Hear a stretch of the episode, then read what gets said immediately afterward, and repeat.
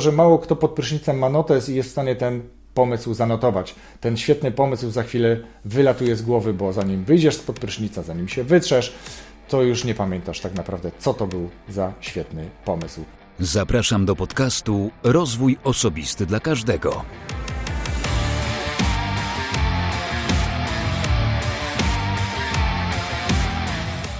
Ja nazywam się Wojtek Struzik, a Ty będziesz słuchał właśnie odcinka podcastu Rozwój Osobisty dla Każdego, który nagrywam dla wszystkich zainteresowanych świadomym i efektywnym rozwojem osobistym. Zanim jednak zaproszę Cię do tego odcinka, który dzisiaj jest solowy, to powiem, że w ostatnim odcinku gościem był Krzysztof Herdzik, a z Krzysztofem rozmawiałem m.in. o liderach, o pasji, o tym, aby czasem poddać się fali po to, żeby płynąć lepiej i bardziej swobodnie. To oczywiście przenośnia, więc jeśli jeszcze nie słuchałeś tego odcinka, to gorąco Cię do tego namawiam. Zapraszam też na stronę rozwój osobisty dla każdego.pl. Zapisz się na newsletter. Możesz też obserwować podcast w mediach społecznościowych, na przykład na Instagramie. Oczywiście nazywa się on Rozwój Osobisty dla Każdego. Dzisiaj opowiem Ci o planowaniu. Planowanie uznawałem za stratę czasu, ten czas poświęcony na planowanie uznawałem po prostu za zmarnowany. Z biegiem e, czasu i z biegiem, jak zdobywałem nowe doświadczenia na różnych stanowiskach, ale i nie tylko, e, okazało się, że planowanie jest kluczowe. I tak naprawdę to właśnie dzięki planowaniu jesteś w stanie zaoszczędzić sporo czasu. Ale po kolei. Najpierw powiem Ci na swoich przykładach, jak ja doceniam i dlaczego uważam, że planowanie jest istotne i dlaczego warto to robić, a później podzielę się z Tobą narzędziami, z jakich korzystam, aby ogarnąć wszystkie zadania, którymi się na co dzień zajmuję, zarówno tymi zawodowymi, jak i z aktywności pozazawodowych. No to zaczynamy. Co mi daje planowanie? Planowanie daje przede wszystkim, i to wymieniam na pierwszym miejscu, spokojną głowę. Jeśli wszystkie zadania są zaplanowane, są w odpowiedniej kolejności, z odpowiednią ważnością i jest zadanie e, z priorytetem, to masz wrażenie, a wręcz pewność, że wszystko jest pod kontrolą. Spokojnie możesz realizować zaplanowane działania, możesz delegować, możesz w odpowiedni sposób i w odpowiednim czasie kontrolować postęp czy też procesy związane z konkretnym zadaniem.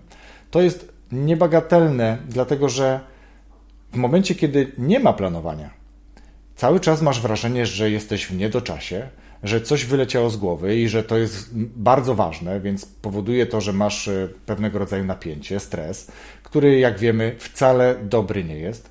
Więc przeskakując z powrotem, planowanie daje ci spokój, daje ci pewność, że masz wszystko pod kontrolą, że Twoja organizacja przebiega w sposób prawidłowy.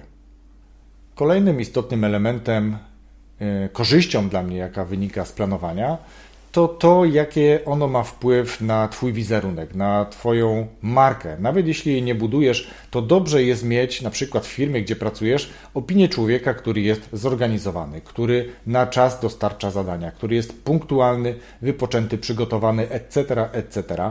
A to są wartości dodane wynikające z dobrego planowania. Dlaczego?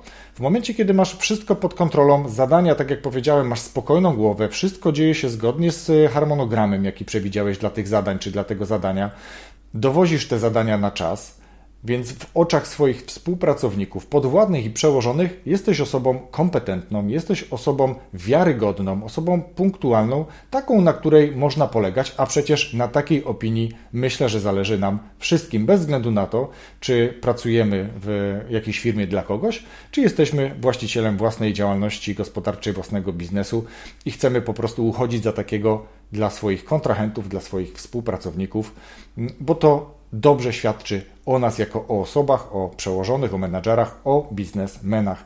Więc pozytywny wpływ planowania na markę osobistą, markę moją jako markę człowieka, to jest też rzecz, e, jaka ma niebagatelny wpływ na to, jak jesteśmy postrzegani, a przecież dzisiaj to jest bardzo istotne. Planowanie ma także bardzo duży wpływ na pieniądze, na finanse. Zarówno w świecie działalności gospodarczej, w świecie firm, korporacji, jak i w domu. Załóżmy, że jesteśmy na gruncie prywatnym i mówimy o planowaniu. Pewnego rodzaju planowania wykonujesz bezwiednie. wiesz dobrze, że coś trzeba zrobić, że trzeba wyjechać na urlop, kiedy ten urlop jest, gdzie pojedziemy, jak się tam znajdziemy, co tam będziemy robić, to jest takie planowanie zupełnie naturalne, nawet czasami nie, nie nazywamy go w ogóle planowaniem. Natomiast w momencie, kiedy dobrze się do tego przygotujesz, to wiesz, kiedy dokładnie ten urlop będzie, jak się do tego miejsca dostaniesz, ile czasu tam spędzisz, co w okolicy tego miejsca chcesz robić, oglądać, e, zwiedzać, e, plażować jaki budżet na to chcesz przeznaczyć. Czy ten budżet jest realizowany zgodnie z tym planem, czy raczej mm, będziesz musiał się czymś posiłkować. To wszystko zależy od tego, jak się też do tego przygotujesz. Oczywiście zdroworozsądkowo, zawsze zostawiając sobie pewien margines błędu, pewne mm, miejsca na to, żeby mieć rezerwę zarówno czasową, jak i budżetową, szczególnie w przypadku e, urlopu. Natomiast w momencie, kiedy tego urlopu nie zaplanujesz zbyt dobrze, to się może okazać, że jedziesz gdzieś, nie do końca sprawdziłeś drogę, nie wiesz ile kosztują przejazdy autostradą, ile będzie kosztowało cię paliwo w danym kraju, e, jaka jest waluta, czy przelicznik jest istotny i warto tą walutę zabrać ze sobą, czy obsługiwać jakąś kartę, na przykład taką, która pozwoli mi e, bezkosztowo lub praktycznie bezkosztowo płacić za granicą jakąkolwiek walutą. Wiem, kiedy wrócę, jak wrócę. E, jestem spokojny, lepiej mi się wypoczywa. Więc to planowanie tutaj pokazuje, że możemy również patrzeć na planowanie pod kątem korzyści finansowych. Idąc dalej, remont domu, remont mieszkania, budowa domu czy mieszkania, budowa mieszkania może niekoniecznie, ale wiesz o co chodzi. Tutaj również, jeżeli dobrze się do tego przygotujesz, to wiesz w jakich ramach czasowych i jakich ramach budżetowych E, funkcjonujesz. I znowu jesteś spokojny, masz wszystko pod kontrolą, wiesz jakie prace będą wchodziły w zakres e, tego remontu, kto ten remont będzie wykonywał, jaka jest cena usługi e, za pracę związaną z tym remontem, jaka jest cena materiałów czy też wyposażenia użytego do już zagospodarowania tego wnętrza. Natomiast w momencie, kiedy nie zrobisz tego dobrze, to znowu nie wiesz, jaki okres czasu potrzebny jest na to, żeby pewne prace wykonać. Nie zbadałeś zbyt wielu ofert kontrahentów czy też różnych firm, które ten remont mogą przeprowadzić, więc nie wiesz, czy płacisz mało, średnio, w sensie dobrze, czy płacisz e, jakąś wygórowaną stawkę. Nie wiesz, czy ten ktoś, kto wykonuje tę pracę, jest wiarygodny, dotrzymuje terminów, e, czy jest uczciwy, czy możesz go zostawić na tej budowie samego na przykład, tak? Jest szereg czynników, które wpływają negatywnie w momencie, kiedy nie zaplanujesz tego dobrze.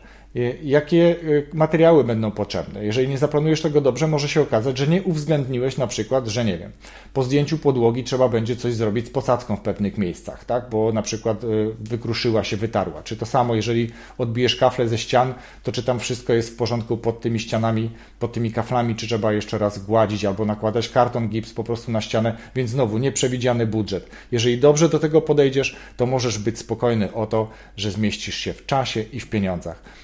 Przykład z życia.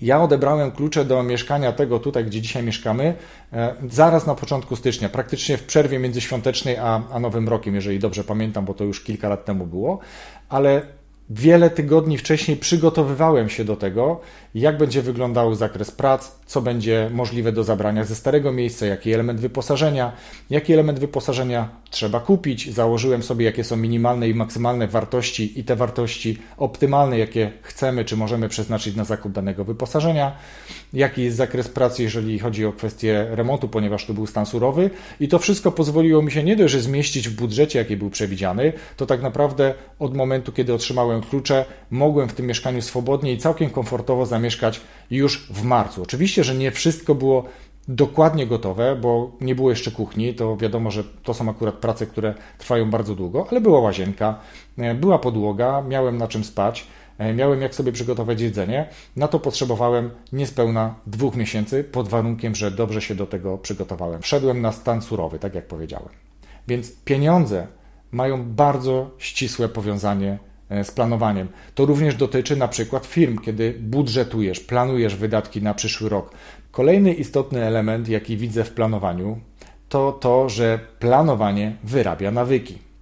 Jeżeli mówimy o planowaniu, to mówimy o takim codziennym zaglądaniu w kalendarz, czy codziennym zaglądaniu w aplikację, jakiej używasz do planowania, do rozpisywania zadań, do notowania bieżących pomysłów, po to, żeby później przekształcić je w konkretne działania E, na jakiś określony czas.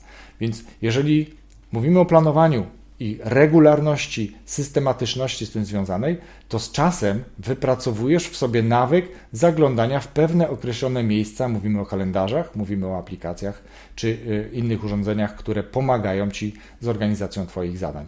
Więc to jest jakby pierwszy nawyk, który za tym idzie. Drugą rzeczą jest to, że jeżeli wiesz, że planujesz, to gdzieś pod ręką zawsze masz notes, po to, żeby zanotować pomysł, po to, żeby zanotować jakąś informację. Ktoś do ciebie zadzwonił, rozmawiasz właśnie przez telefon, jeśli tego w tym momencie nie zanotujesz, załóżmy, że jesteś w, nie wiem, w środkach lokomocji miejskiej albo w swoim samochodzie, nie masz teraz jak, jak zanotować, no bo przecież prowadzisz samochód. W momencie, kiedy miałbyś notes, to jest szansa, że mógłbyś gdzieś zjechać, zanotować to, o czym rozmawialiście, czy rozmawiałeś, co było istotne, po to, żeby to nie wyleciało. Bo załóżmy, że coś się wydarzy na drodze, będzie większy korek albo jakaś mm, newralgiczna sytuacja, jakaś niebezpieczna sytuacja i ta myśl, która była, której byłeś pewien, że ci nie wyleci, dokładnie wyleci. Tak się dzieje na przykład, e, żartobliwie można powiedzieć, że najlepsze pomysły wpadają nam do głowy pod prysznicem.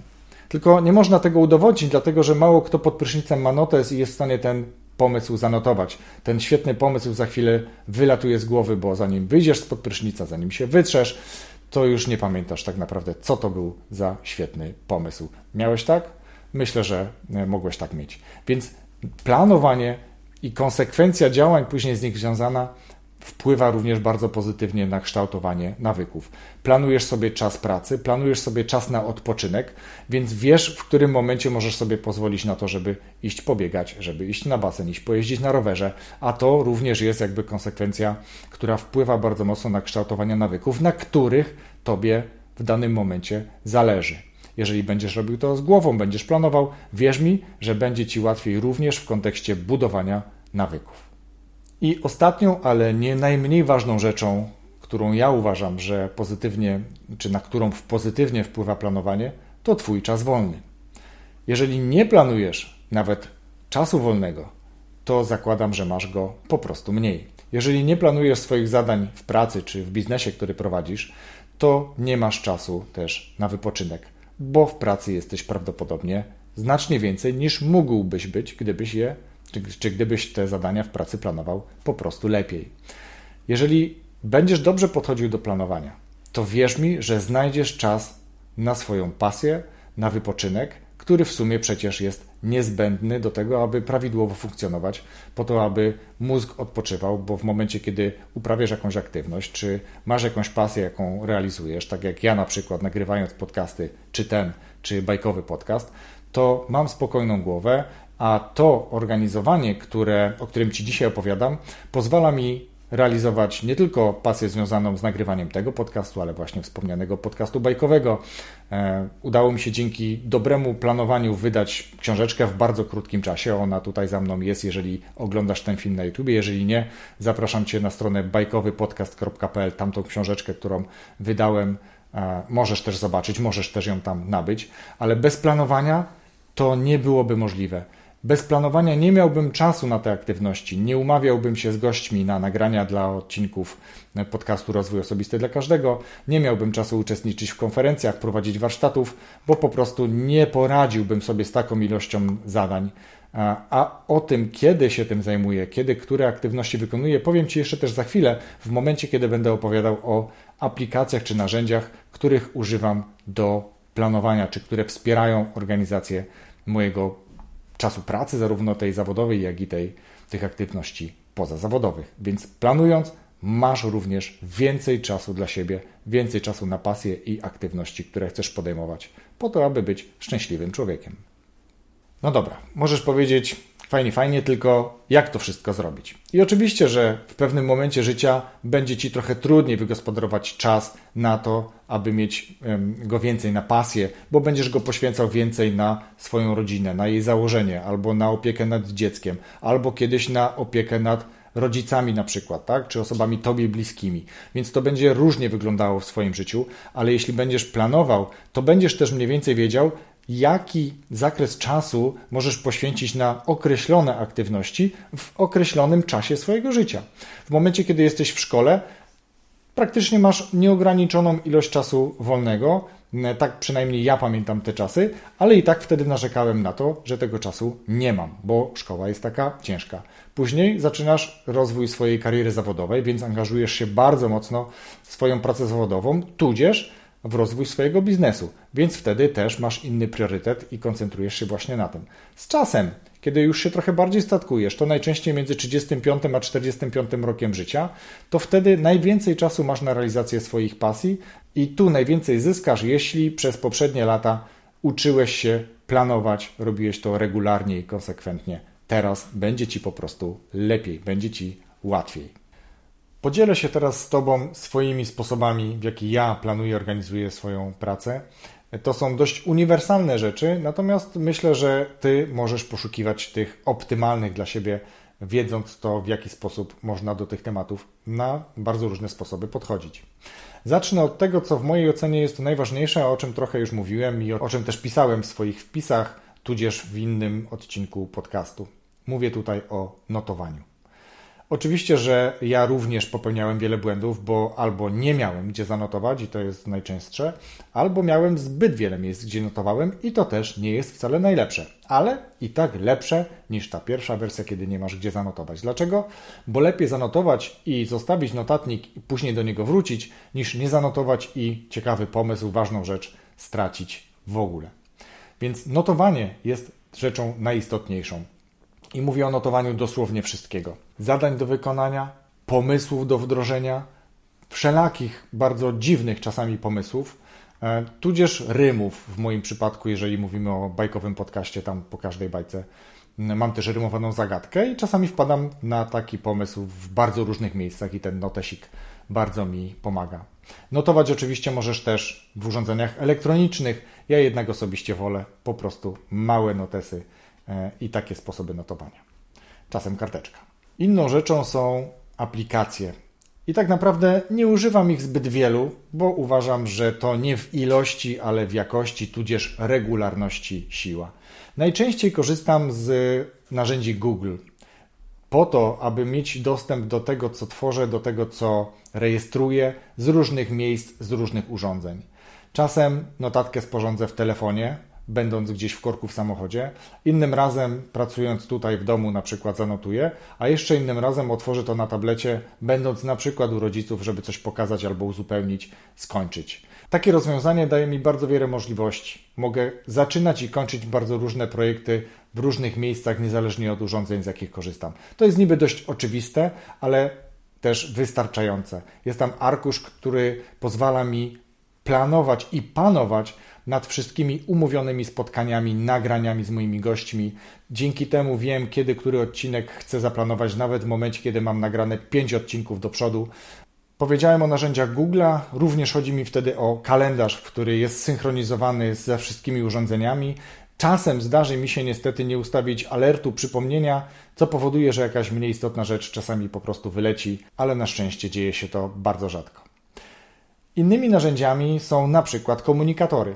Najbardziej popularny, najbardziej chyba najczęściej używany Messenger, ale generalnie y, jego używam tylko po to, żeby się kontaktować najczęściej z najbliższymi, ale też zaczynam na przykład umawianie się z gościem, zarówno przez Messengera, jeżeli mówimy o Facebooku, czasami przez komunikator, y, tudzież wiadomość w, poprzez LinkedIn, y, ale jeżeli mówimy o takich komunikatorach, które wspierają pewne projekty, to świetnie sprawdza się Slack, który można nawet synchronizować z Trello, o którym za chwilę, i tam można sobie podzielić kanały, tematy, mm, tak żeby kontynuować wątek w konkretnym miejscu, a nie w jednym general, takim głównym, bo później ciężko jest jakąkolwiek treść sobie tam odnaleźć. Tak się dzieje właśnie w Messengerze.